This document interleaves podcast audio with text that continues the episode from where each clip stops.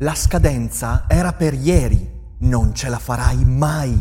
Fallirai miseramente. L'ansia ti consuma. Non sei all'altezza. Cerchi un aiuto? Serenis è l'occasione per fermare queste voci fuori campo e parlare con un professionista del tuo stress, delle incertezze e delle preoccupazioni. Prendersi cura della propria salute mentale è importantissimo e per questo serve il giusto interlocutore. Su Serenis puoi trovare quello giusto.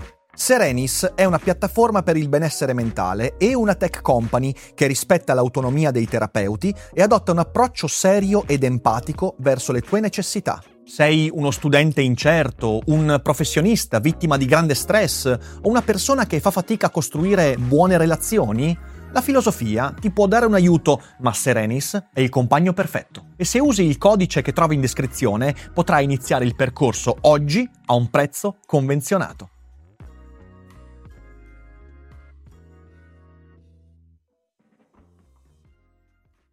Se uno valesse davvero uno, Grillo non sarebbe andato a Roma per trattare con Draghi al posto dei tanti uno che hanno governato per tre anni.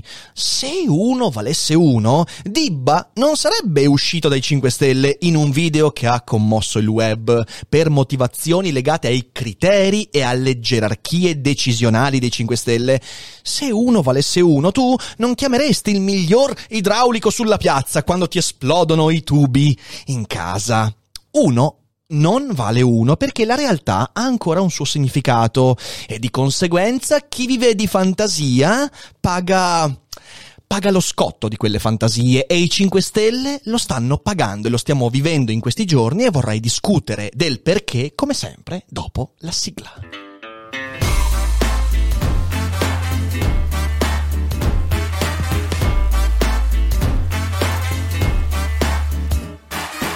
Sei su Daily Cogito, il podcast di Rick Dufer. E chi non lo ascolta è cibo per gli zombie. Devo sempre stare attento con la sigla perché inizio a ballare, prendo, bevo, ma se non smetto di ballare per tre secondi spando acqua dappertutto, quindi bisogna stare molto attenti. Ma veniamo a noi. Non è il caso di saltare subito alle conclusioni come fanno i giornali, entusiasti, prima tutto bene, poi tutto male, prima disastro, poi apocalisse, poi salvezza. Prima Draghi, poi insomma un disastro. Non seguite l'emotività dei giornali. Bisogna quindi essere prudenti sul governo Draghi e sugli equilibri libri politici perché veramente se voi ricordate quello che è avvenuto negli ultimi quattro mesi, chi avrebbe detto a novembre che oggi ci saremmo trovati così, con questo stato di cose? E quindi un po' di prudenza, mi raccomando. E non si deve neanche inchiodare la bara dei 5 Stelle troppo in fretta, perché in realtà quello che dirò durante questo podcast è che sì, dal mio punto di vista, alcuni criteri dell'esistenza dei pentastellati sono venuti meno, ma non significa che spariranno sul breve termine. Significa che possiamo osservare un fenomeno e trarne alcune conclusioni prudenti. Infatti io mi sento di dire che in questi mesi abbiamo visto il fallimento del nucleo filosofico dei 5 Stelle, ovvero la formula secondo cui uno vale uno. E la cosa divertente è che questa filosofia è crollata su se stessa, ma è stata uccisa proprio dallo stesso Movimento 5 Stelle, che come minimo cambierà radicalmente il modo di esistere in politica. E vorrei ragionarci un po' insieme a voi. Ora, partiamo da un presupposto. Il pensiero che uno vale uno non è semplicemente un richiamo all'uguaglianza. Perché se fosse così, beh, cavolo, l'uguaglianza in termini di tutti partono da eh, criteri uguali, sarebbe anche condivisibile. Dicevo, eh, non è semplicemente quello, è un po' di più. Non si limita infatti a dire che tutti dovrebbero partire con le stesse possibilità, che questa è una cosa condivisibilissima. Si spinge ad affermare due cose che vorrei sviscerare insieme a voi. In primo luogo, che le gerarchie sono immaginarie e sono frutto dell'arbitrio di qualcuno. E la seconda idea dell'uno vale uno è che chiunque, a qualunque condizione, ha la possibilità di fare quello che solitamente viene fatto dai bravi, dai competenti. E questi due elementi sono crollati su loro stessi e vediamo come. Prima di farlo però vorrei ricordare che è uscito il mio nuovo podcast esclusivo per Storytel, Cose Serie, otto puntate insieme a otto miei colleghi filosofi in cui raccontiamo, cum grano salis, la relazione fra filosofia e cultura pop. Otto puntate con tantissime idee, tantissimi concetti spiegati, esposti, contestualizzati in modo pratico e più di 30 fra serie tv, film e videogiochi. Molto bello, molto ben riuscito, sono molto orgoglioso del risultato e se userete il link che trovate in descrizione, se ascoltate in differita il podcast, oppure in chat se siete in diretta, beh, potrete usufruire per 30 giorni gratuitamente del catalogo Storytel che oltre ai miei podcast, cose serie e a mente libera, ha più di 100.000 titoli fra audiolibri e podcast originali, quindi dateci un'occhiata. Inoltre, ultima cosa e poi partiamo con l'analisi, vi ricordo che c'è la mia newsletter settimanale a cui potete tranquillamente abbonarvi gratuitamente. Arriva ogni domenica, ha fatto due settimane di pausa, ma arriva ogni domenica ed è il miglior modo per... Restare aggiornati sulle attività, sugli eventi, sugli ospiti e per avere riflessioni, consigli di lettura settimanali, un sacco di bella roba. Quindi andate a dare un'occhiata al link per la newsletter, iscrivetevi, non ve ne pentirete. Ma adesso torniamo a noi. Dicevo, alla base dell'uno vale uno ci sono due pensieri. Uno, le gerarchie sono arbitrarie e fantasiose. Due, chiunque può fare quello che fanno i bravi, tanto per riassumere. E partiamo quindi da un'analisi su che cosa è una gerarchia. Ora, anch'io, quando ero giovane sbarbatello, amavo, amavo quell'idea, quelle pippe mentali deleuziane di Gilles Deleuze, secondo cui le gerarchie sono immaginarie e la realtà si va a formare come se fosse un rizoma. Un rizoma è una radice che si sviluppa orizzontalmente e metaforicamente per Deleuze la realtà non è un albero, ovvero un qualcosa che gerarchicamente, gerarchicamente si sviluppa dalle radici verso il tronco e poi verso le ramificazioni, ma è un rizoma, cioè qualcosa che esiste orizzontalmente e qualsiasi gerarchia, secondo Deleuze, è una costruzione immaginaria, un modo per creare gangli di potere e via dicendo. Anch'io ero innamorato quando ero giovane di questa idea, perché cavolo le gerarchie quando sei giovane fanno cagare, perché quando sei giovane le gerarchie le subisci tutte quante, è inevitabile, nessuno da giovane fa parte di una gerarchia e questo è proprio nel senso stretto del termine gerarchia. Anch'io accanto a questo amavo l'idea di un internet disintermediata, un internet in cui i mediatori venissero meno, in cui uno vale uno, in cui le connessioni valgono di più rispetto ai nuclei, ai gangli e ai punti d'incontro e via dicendo. Certo, la disintermediazione, ne abbiamo parlato tante volte su Daily Cogito, è stato un bellissimo sogno. E poi mi sono svegliato tutto sudato e mi sono accorto che mh, mm, il mondo si ordina con criteri diversi e le gerarchie non sono immaginarie, ma sono una cosa un po' diversa cosa. Che cos'è la gerarchia? Beh, la gerarchia è il modo con cui si cristallizza la nostra capacità di avere impatto sulla realtà. Cosa vuol dire? Vuol dire che quando ci troviamo di fronte a un problema cerchiamo di affrontarlo, risolverlo, ci sono quelli che non ci riescono e vengono selezionati negativamente e poi ci sono alcuni che ce la fanno. Quando qualcuno ce la fa, non è soltanto il meccanismo di ripetizione che va a instaurarsi, non è soltanto ah, loro ce l'hanno fatta e quindi facciamo la stessa cosa, ma è soprattutto un meccanismo ge- di gerarchizzazione in cui si disegnano dei criteri per permettere alle persone anche molto distanti da quell'esempio di ripetere quella cosa. Questa è la gerarchia, una cristallizzazione. Attenzione però, idealmente, eh, cosa, come funziona? Funziona che idealmente se hai 5 idraulici nella stessa città, questi dovrebbero venire ordinati socialmente sulla base delle capacità di riparare i tubi quattro idraulici non trovano la soluzione, uno la trova, la gerarchia, ovvero l'ordine con cui poi vengono a determinarsi ehm, i, diciamo così, le misurazioni del talento e via dicendo di questi idraulici, permette ad altre persone di accedere a quel tipo di servizio.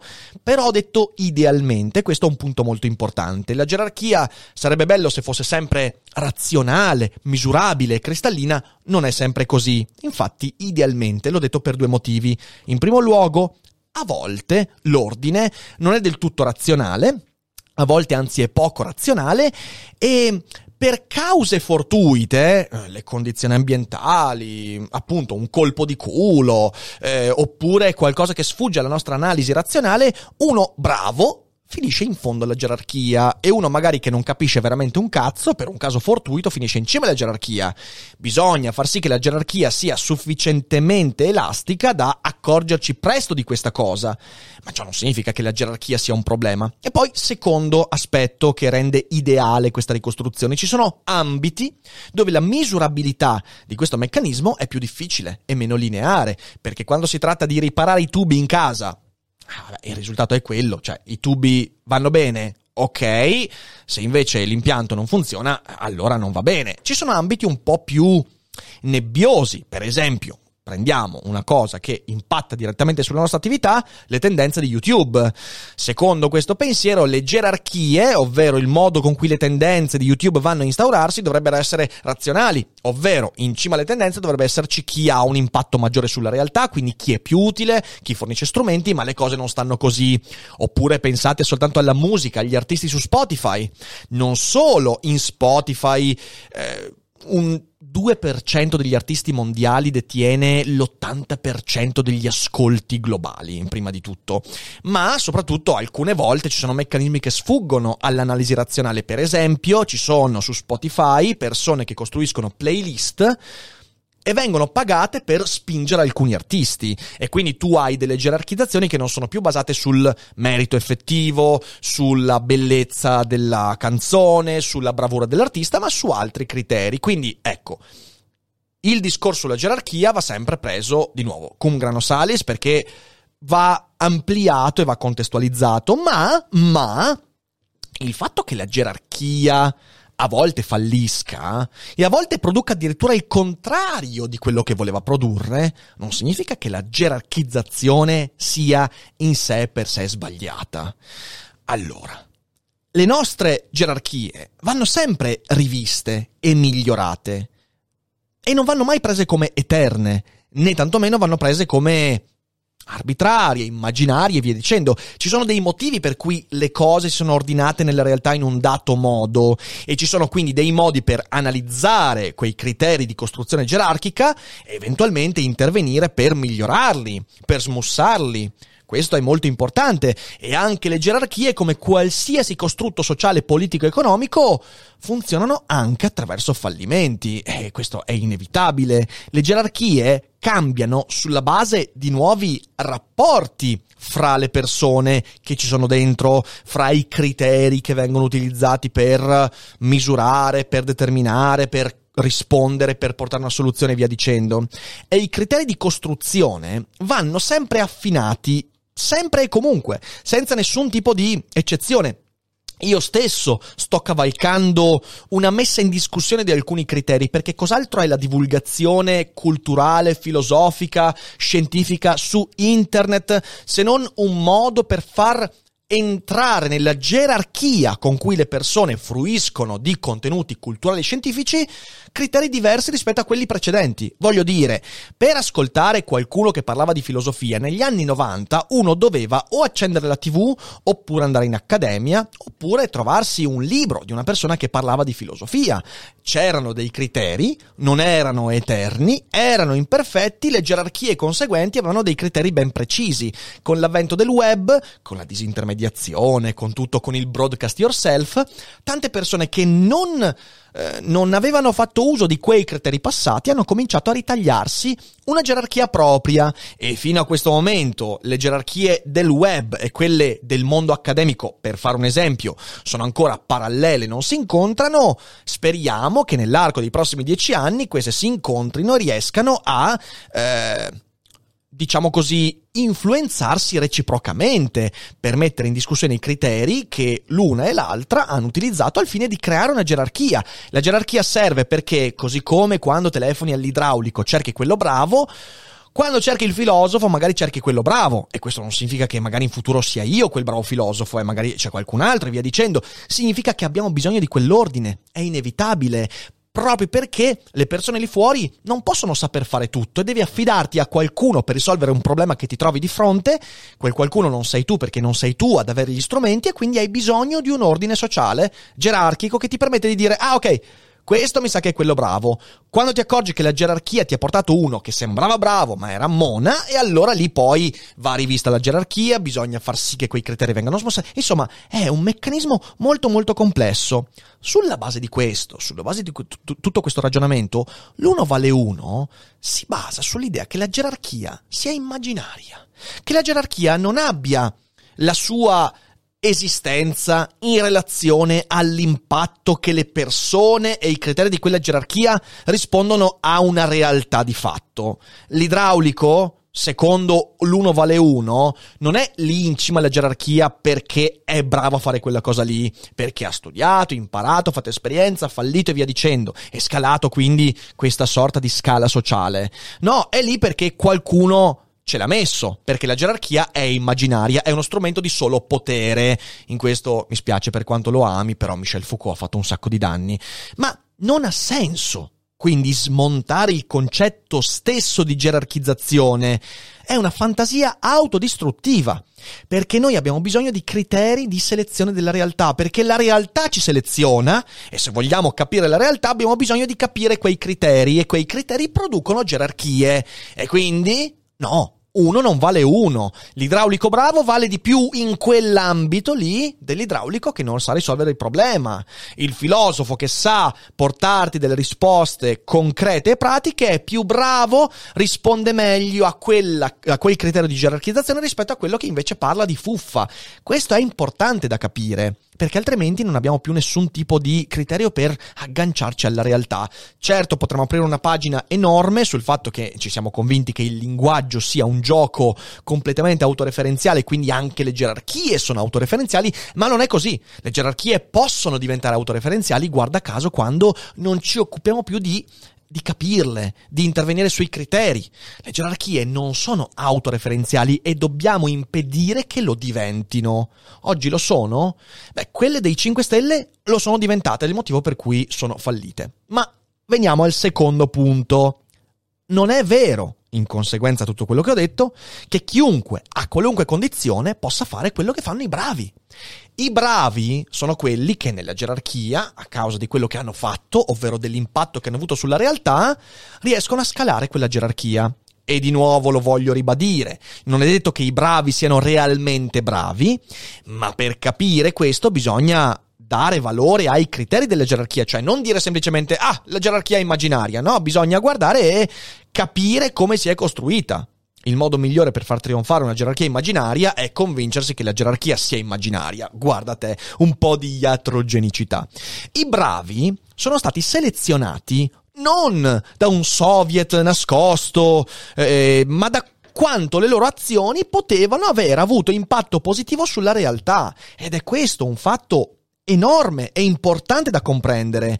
Peraltro vorrei dire l'idea che i bravi siano sempre scelti da qualcuno e non sulla base del loro, del loro, impatto sulla realtà è la radice stessa del motivo per cui i 5 Stelle sono un partito basato su un complottismo. Perché negare le gerarchie significa negare il fatto che il linguaggio e i costrutti sociali hanno una relazione diretta con la realtà Va bene? E in quella re- relazione diretta, mi verrebbe da dire darwinianamente, si selezionano i criteri che funzionano e si scartano quelli che non funzionano.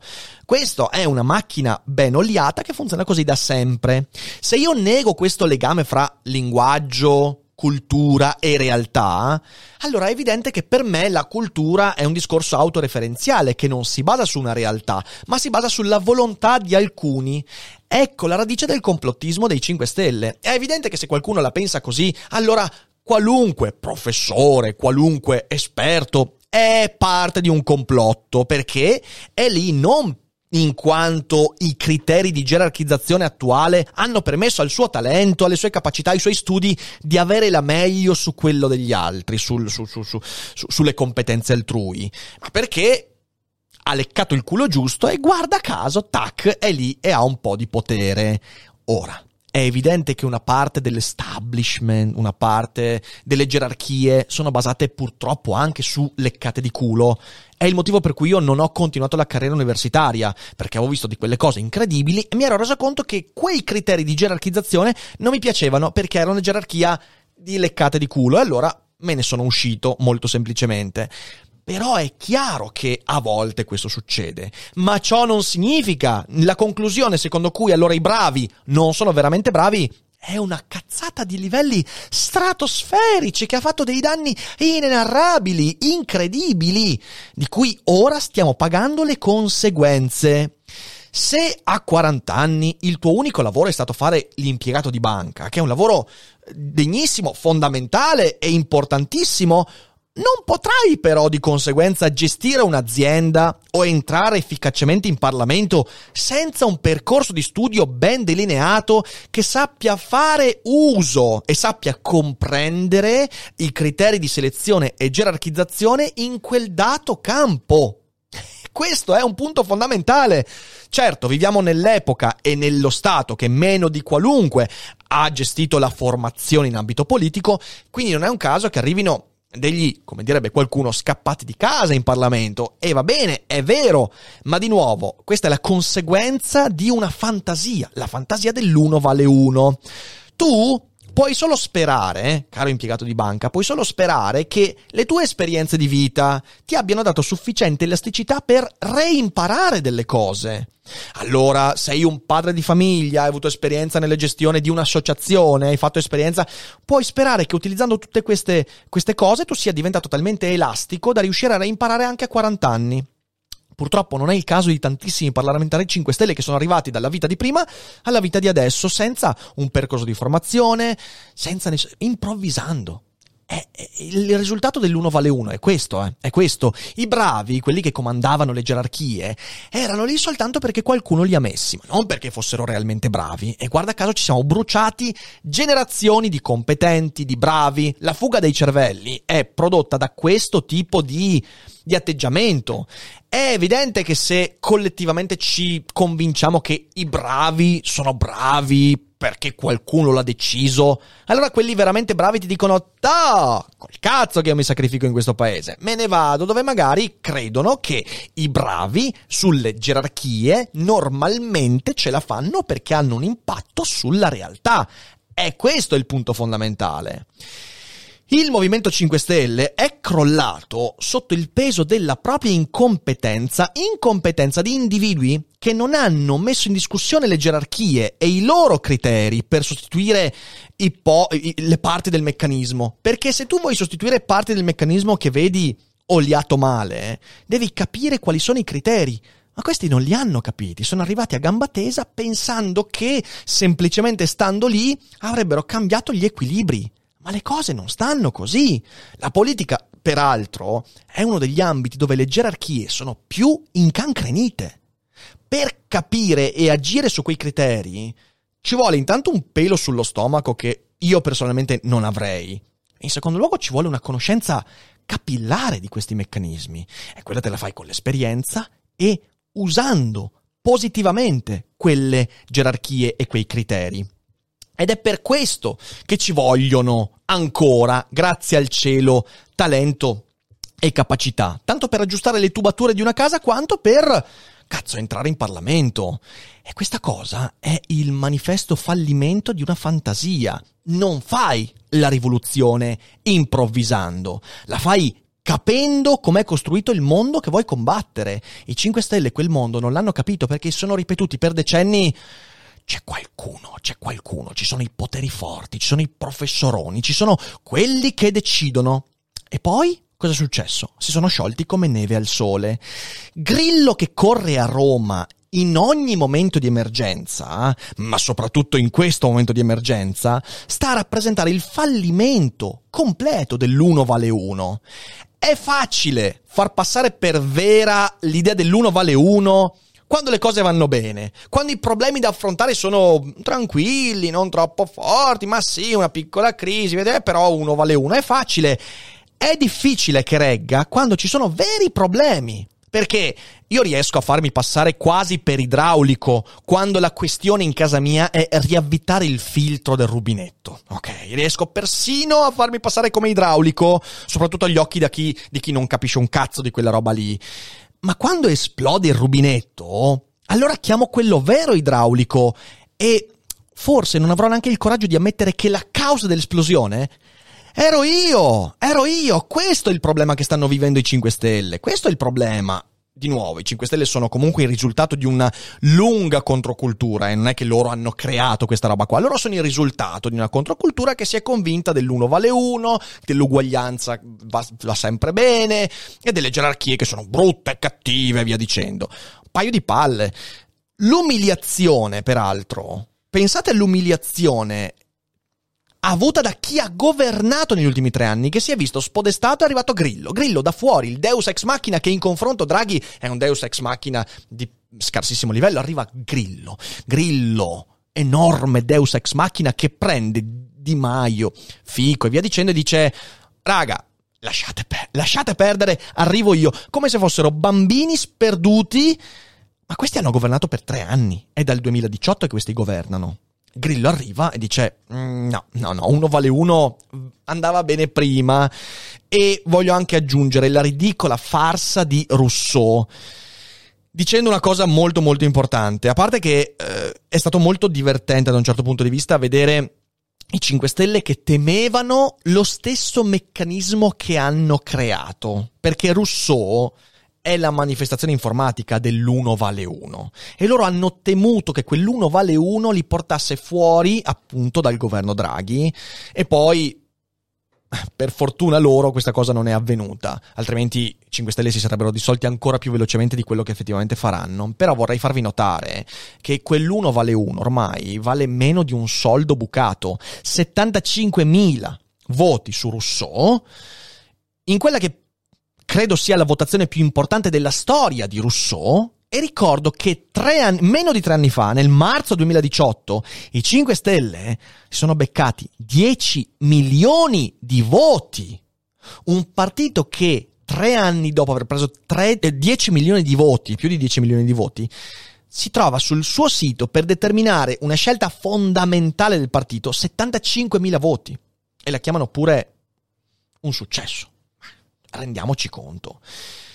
E vorrei anche aggiungere un altro tassello, com'è cambiata la retorica, perché la retorica del professorone che è di Salvini, in realtà Salvini l'ha mutuata dai 5 Stelle, perché i poteri forti, i professoroni, i competenti presi con lo scherno sono parte integrante della retorica dei 5 Stelle e infatti in questi giorni c'è una parola che Di Maio continua a dire, che tutti quanti...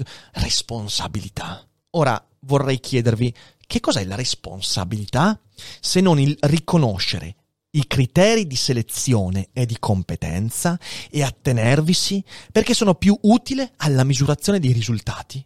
Siamo responsabili significa riconosco che il mio agire ha un impatto diretto sulla realtà e che i criteri a cui ora mi attengo sono migliori per misurare il risultato della mia azione. Questa è la responsabilità. Il Movimento 5 Stelle di due anni fa, ma anche solo di sei mesi fa, non avrebbe mai usato questa retorica. Si sono sciolti come neve al sole, dimostrando che l'uno vale uno è una cagata pazzesca. Ora i 5 Stelle hanno di fronte secondo me un'inevitabile spaccatura, però hanno diverse strade. Si dividono in realisti e in fantasisti. I realisti sono Grillo, Di Maio, che si rendono conto del fallimento della loro filosofia e quindi dicono, eh, raga, bisogna essere responsabili, cioè bisogna riconoscere che questa gerarchia ha dei criteri che perlomeno sono credibili e a cui dobbiamo attenerci. E poi ci sono i fantasisti di Battista che continua sul sogno della disintermediazione, lui è ancora convintissimo dell'uno vale uno, infatti se ne va dai 5 Stelle. E quindi potranno capitare due cose in questo. Uno, si spaccano completamente e confluiscono in diverse forze di partito. E quindi i realisti andranno verso il lato del PD, i fantasisti verso il lato di Meloni, la parte destra dello schieramento, quindi Salvini e via dicendo. Oppure si trasformano. I 5 Stelle potrebbero comunque spaccandosi però reagire diventando un partito di ultima istanza, quindi un vero e proprio partito, cosa che ancora oggi non sono. Si sono scontrati con la realtà e si rendono conto che quella gerarchia lì è necessaria per non sciogliersi come neve al sole, ma non potranno più tornare come prima. Torneranno come prima soltanto in un caso, in un caso che spero non si verifichi mai. Torneranno all'1 vale 1 soltanto se Draghi riuscirà effettivamente a risollevare le sorti del nostro paese e ritornando a una situazione di distensione politica e di benessere diffuso, l'elettorato dimenticherà velocemente tutto quello che è avvenuto. Eh, contano quindi sul fatto di un'amnesia collettiva dell'elettorato e quindi un ritorno alle fantasie. Cos'è l'amnesia se non una fantasia autoindotta? È evidentemente questo. Quindi è necessario fare analisi di questo genere e mantenere vivo il ricordo di come in questi giorni è crollato radicalmente l'uno vale uno e i risultati poi li vedremo con il tempo. Spero di aver portato un ragionamento utile che esuli dalla retorica che stiamo vedendo e spero che siate o meno d'accordo o di aver portato qualcosa di appunto utilizzabile praticamente per riflettere, anche per interpretare quello che avverrà nelle prossime settimane che devo dire sarà sicuramente interessante e per seguirlo vi ricordo che siamo in live da lunedì al venerdì alle 12 con il rassegnato stampa per leggere e commentare le notizie dei giornali, le prime pagine gli approfondimenti, quindi non mancate la rubrica quando potete, è interessante. Per tutto il resto io vi ringrazio per essere stati qui con me, se siete in live non andatevene, adesso rispondiamo a qualche domanda, se invece siete in differita, beh, venite a trovarci ogni tanto in live, non ve ne pentirete e diffondete la puntata, fatela conoscere, soprattutto soprattutto ai vostri amici grillini, così si incazzeranno come delle bestie e cominceranno a insultarci, che va bene così. E voi non dimenticate che non è tutto noia ciò che pensa.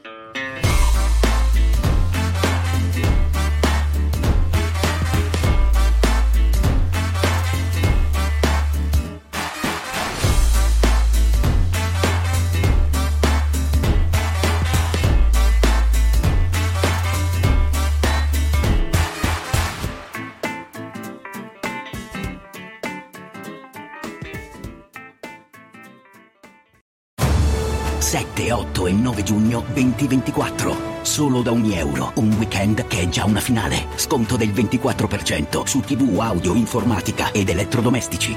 Ogni euro. Spesa minima 299 euro solo con un Euro Club. Esclusioni in negozi online.